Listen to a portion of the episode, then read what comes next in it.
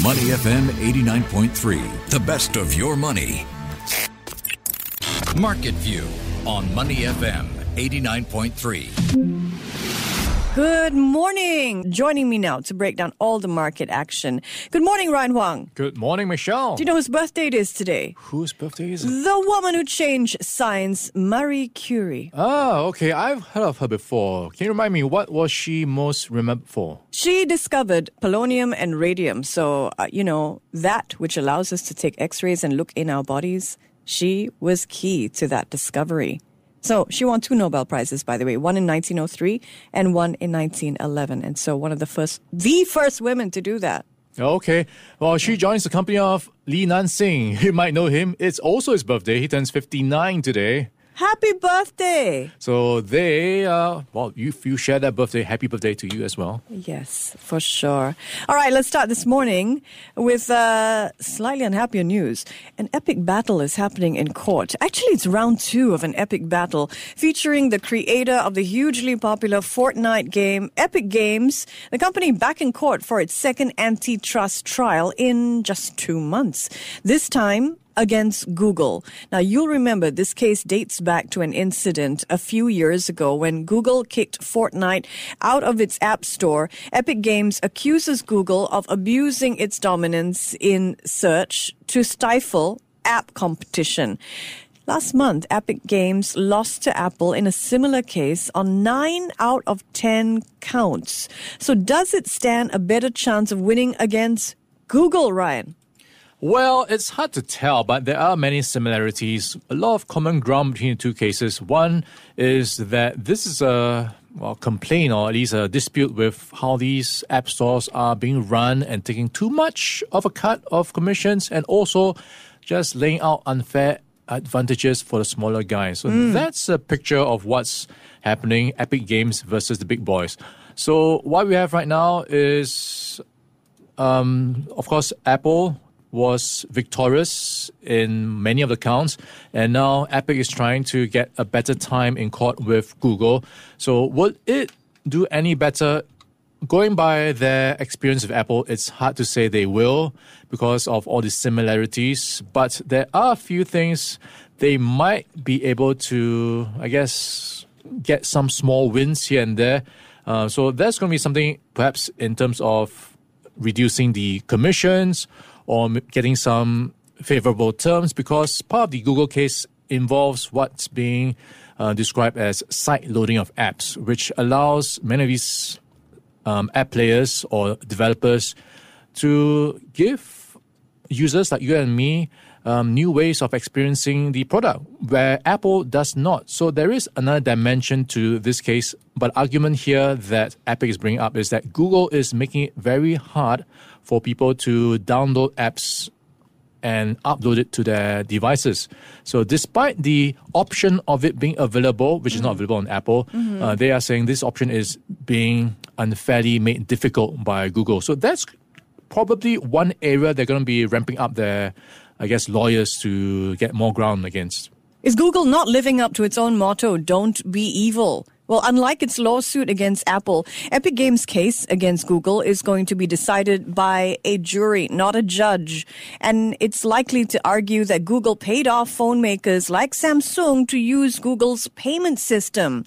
Google, by the way, argues Epic wants all the benefits of Android and Google Play without having to pay for them. It's also launched a countersuit against Epic Games. If Epic does come out ahead in this case, Ryan, what are the implications for Google? Yeah, for Google, the argument has long been how this has pretty much been the cost of doing business, where it has to do these things in order to bring down the price of its offering, right? Otherwise, someone has to pay for it. Mm. And this is where you get into the argument, or at least that debate, you know, who pays for making it freely accessible to so many people?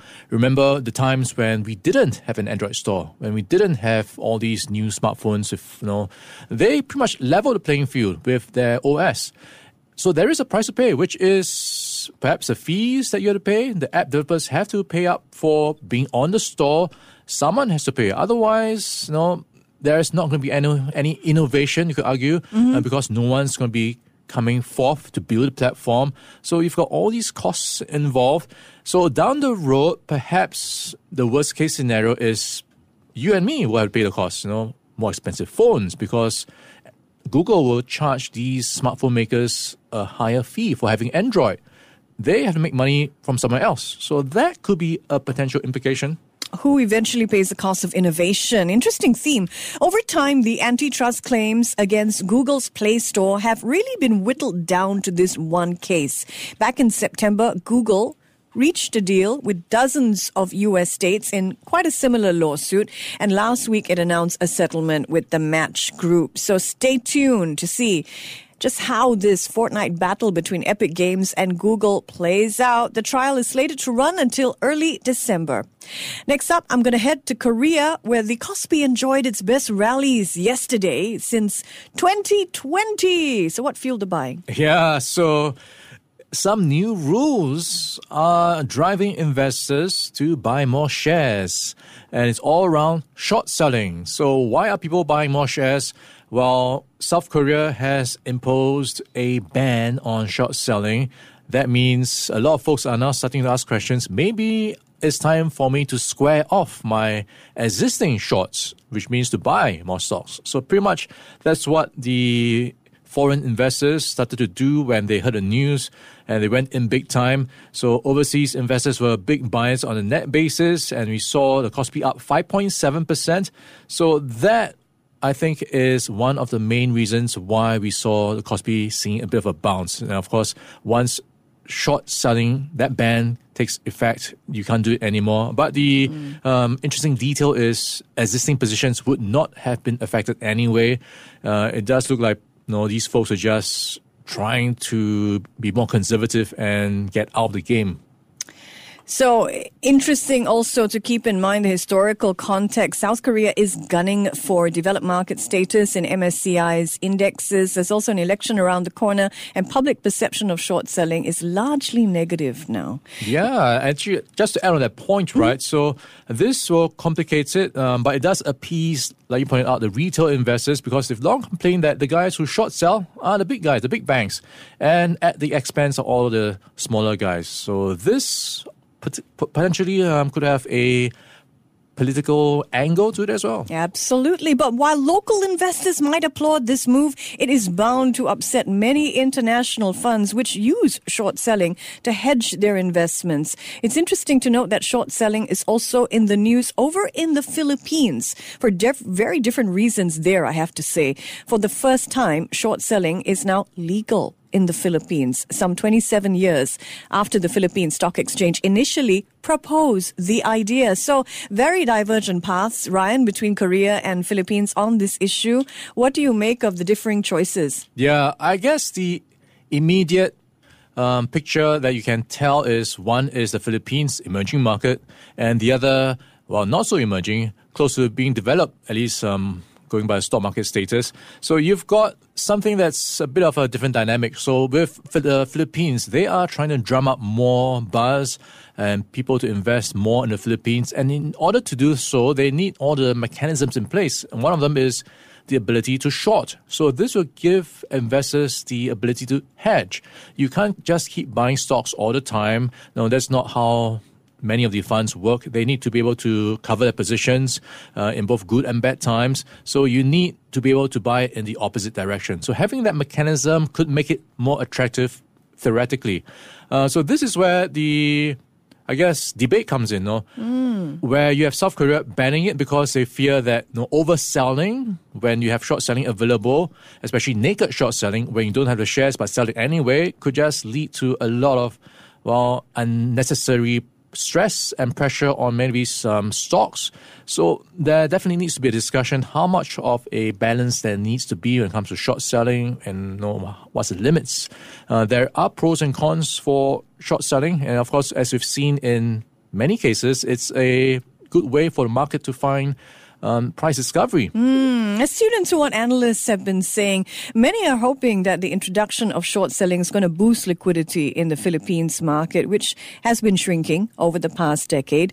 And by the way, if we compare how stocks are doing in Manila vis-a-vis Seoul, Korea currently comes out on top. The Kospi is up 12% this year, while the PSEI in Manila is in the red, down more than 7%.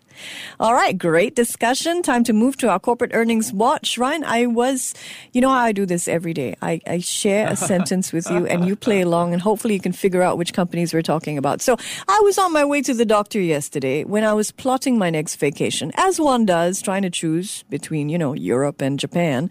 And can you guess which industries are in focus? Come on, have a guess. Yeah. Did you say travel? You're on track. And did you say medical? Good for you. Uh, our three companies in focus span three very different markets. Raffles Medical right here in Singapore, Sanrio in Japan, and Ryanair, which I was surprised to learn has grown into the biggest airline in Europe. Amazing. Let's start with Raffles Medical, Ryan. Its directors are likely not grinning this morning. The medical group's profits shrank by 67%. This in the third quarter of the year. What a huge drop. So, who, what's to blame? Yeah, for many of these medical companies, uh, they've had a day when COVID 19 was at its peak, but now not so much. And this being reflected in the latest numbers for Raffles Medical. For the third quarter ended September, revenue fell 15%. Profit was down 25.6%. So you've got that playing out as you know, they come off the high base effect somewhat of the COVID 19 revenues. Mm. So now it's got to find its feet to figure out where the next engine of growth is going to be. And it is you know, trying to expand into other markets right now. So something they'll be trying to do in the likes of um, China where their operations have increased to try to improve their revenue in hospitals like Shanghai and Chongqing, but some ways to go before they return to pre COVID revenue levels in that sense. Investors sold off on the news. Raffles Medical shares lost more than 10% of their value yesterday. Next up, a character I think that never gets old never gets ill either, actually does dress up as a doctor from time to time. That's Hello Kitty. Shares of the company that owns the Hello Kitty brand, Sanrio, soared as much as 11% yesterday. That's their biggest gain in three months. So what's behind all this enthusiasm? I suppose if you're going to Japan, Michelle, you could mm-hmm. check out some of the Sanrio stuff, especially Hello Kitty. So this has tourism to thank because folks are heading there to buy up all the merchandise, visit the museums, and buying is good for the Japanese economy and Sanrio. So this is seeing the company's stock surge more than 50% mm. so far this year. So it could be also a factor of the cheaper yen bringing in investors and tourists. So, have you decided between Japan and Europe? Yes? Oh, it's Japan. Okay, so you want Hello, Kitty Hello Kitty for you. oh my goodness! I bet countries around the world always thinking, how do we get some uh, kawaii into our national icons? Right? They're timeless. International visitors are spending more in Japan now than they did before the pandemic, at least in yen terms, and that's giving a boost to companies like Sanrio. All right, our third stock in focus this morning is a company that is named after Ryan, I have to say. it started in Ireland. It now flies to cities big and small across Europe. I am talking about Ryanair, which has destinations in more than 30 countries, from Albania to the UK. It's reporting record earnings, more than 2 billion euros for the six months from April to September. You might say inevitable if it's named after a high performer like Ryan, but what is powering Ryanair's profits? Ryan? Yeah, uh, just a fun fact as well. Ryanair is all about making making money. At one point, they were thinking about charging people to use the toilet on board. So that's no. the extent of Ryanair's um, monetization. Wow path. So, anyways, going back to Ryanair, it is seeing some good times because people in Europe seem to be traveling a lot. And this, of course, after COVID, people want to travel. So it saw huge demand uh, during the Easter period and also record summer demand. So we are talking about Net profit for the half year ended September up 59%. Traffic was up 11%. So you put those numbers together, you have prices of tickets going up much more and people willing to accept these higher prices. Investors in Ryanair are cheering because it is the airline proposing to pay its first ever dividend. Imagine that. Investors love it. Ryanair closed up about 6% yesterday. By the way, here's another little known fact. Ryanair started flying back in 1985 with a single 15 seat aircraft, and two of the company's founders are named Ryan. That's their surname. So that explains the company's name. If we zoom out now, what are your takings uh, from the earnings that we're discussing today? Yeah, it does look like there is, well, potential for businesses to make money if they know where to look. And you know, if you look at travel, that seems to be still gaining momentum. People going to Japan, of mm. course, and in Europe, people still want to travel. So when it comes to travel, I guess you have to know where to look in terms of opportunities to invest.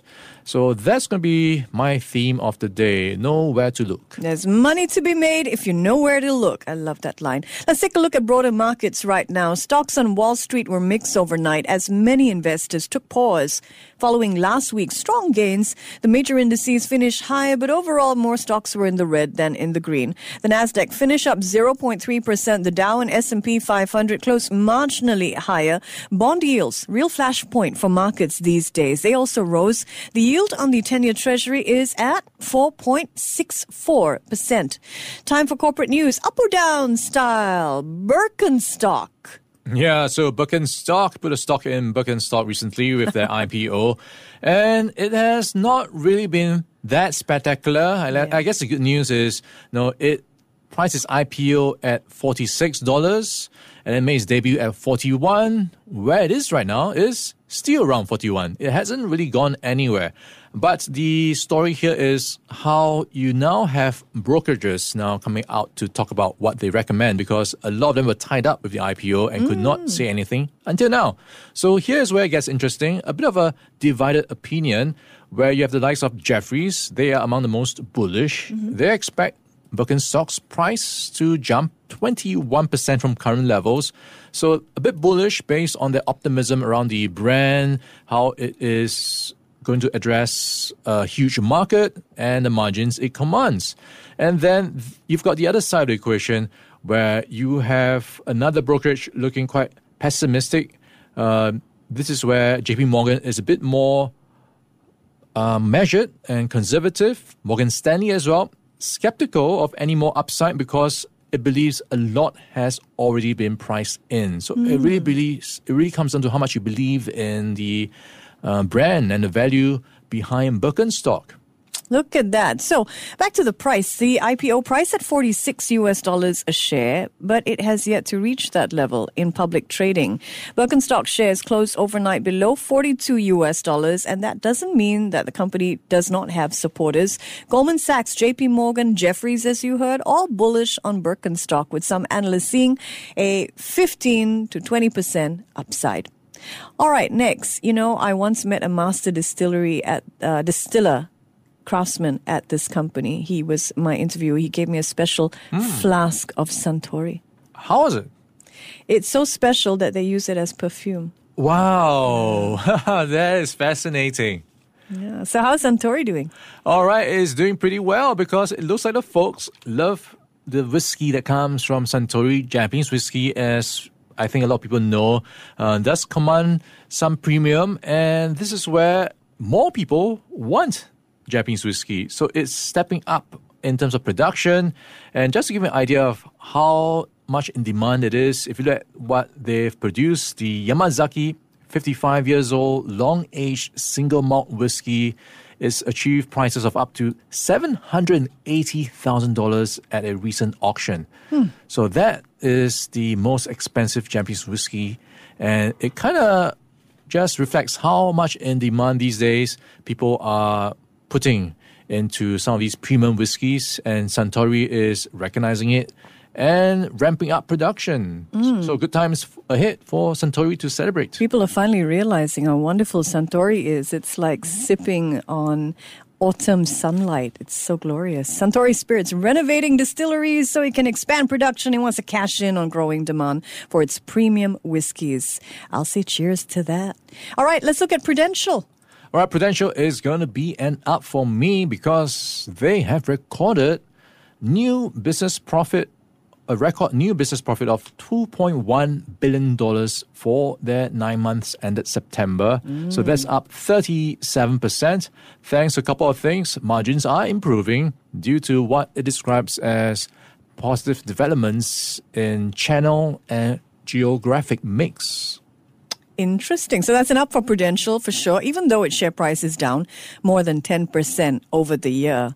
Let's look at Manulife US REIT. It appears to be getting its financial house in order. Yeah, and so much so that the stock price is up 31% in Monday trading, so lots of heavy trading happening.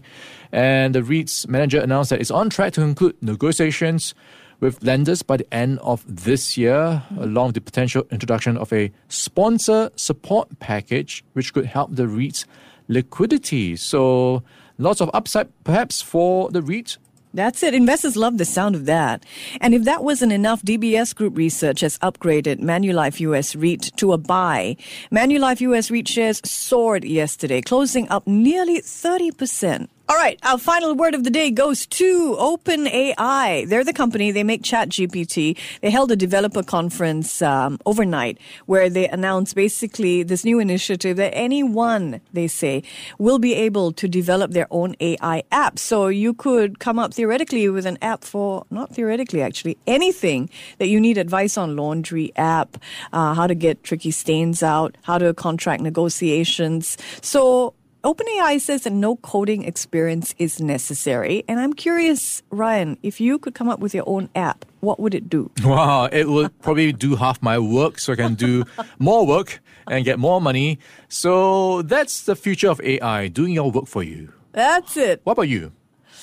Um, if I wanted OpenAI, can it can it remind me of all my friends' birthdays? Yeah, that's pretty useful. All the things you might forget before you forget it. No? Yes. Hey, by the way, you forgot about this. Yeah, I know, that's a great app. OpenAI planning to launch a GPT store later this month where people can share their apps and then earn money from them. So you talked about earning more money, right? Yeah, yeah. So you can gonna try monetize your ideas, make your own so-called chatbots, put it on their store. If enough people use it, then you can kind of monetize it. It's almost like making YouTube videos and getting people to watch it. Sure, sure. Are you using uh, Google Play apps as well? This is not OpenAI's first attempt, though, at tr- trying to develop this open ecosystem, encouraging people to take part. It hasn't taken off yet. So let's see what this effort does.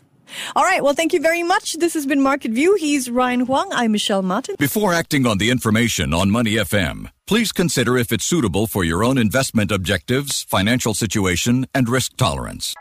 To listen to more great interviews, download our podcasts at awedio.sg or download the Awedio app. That's A W E D I O, Awedio at the App Store and Google Play.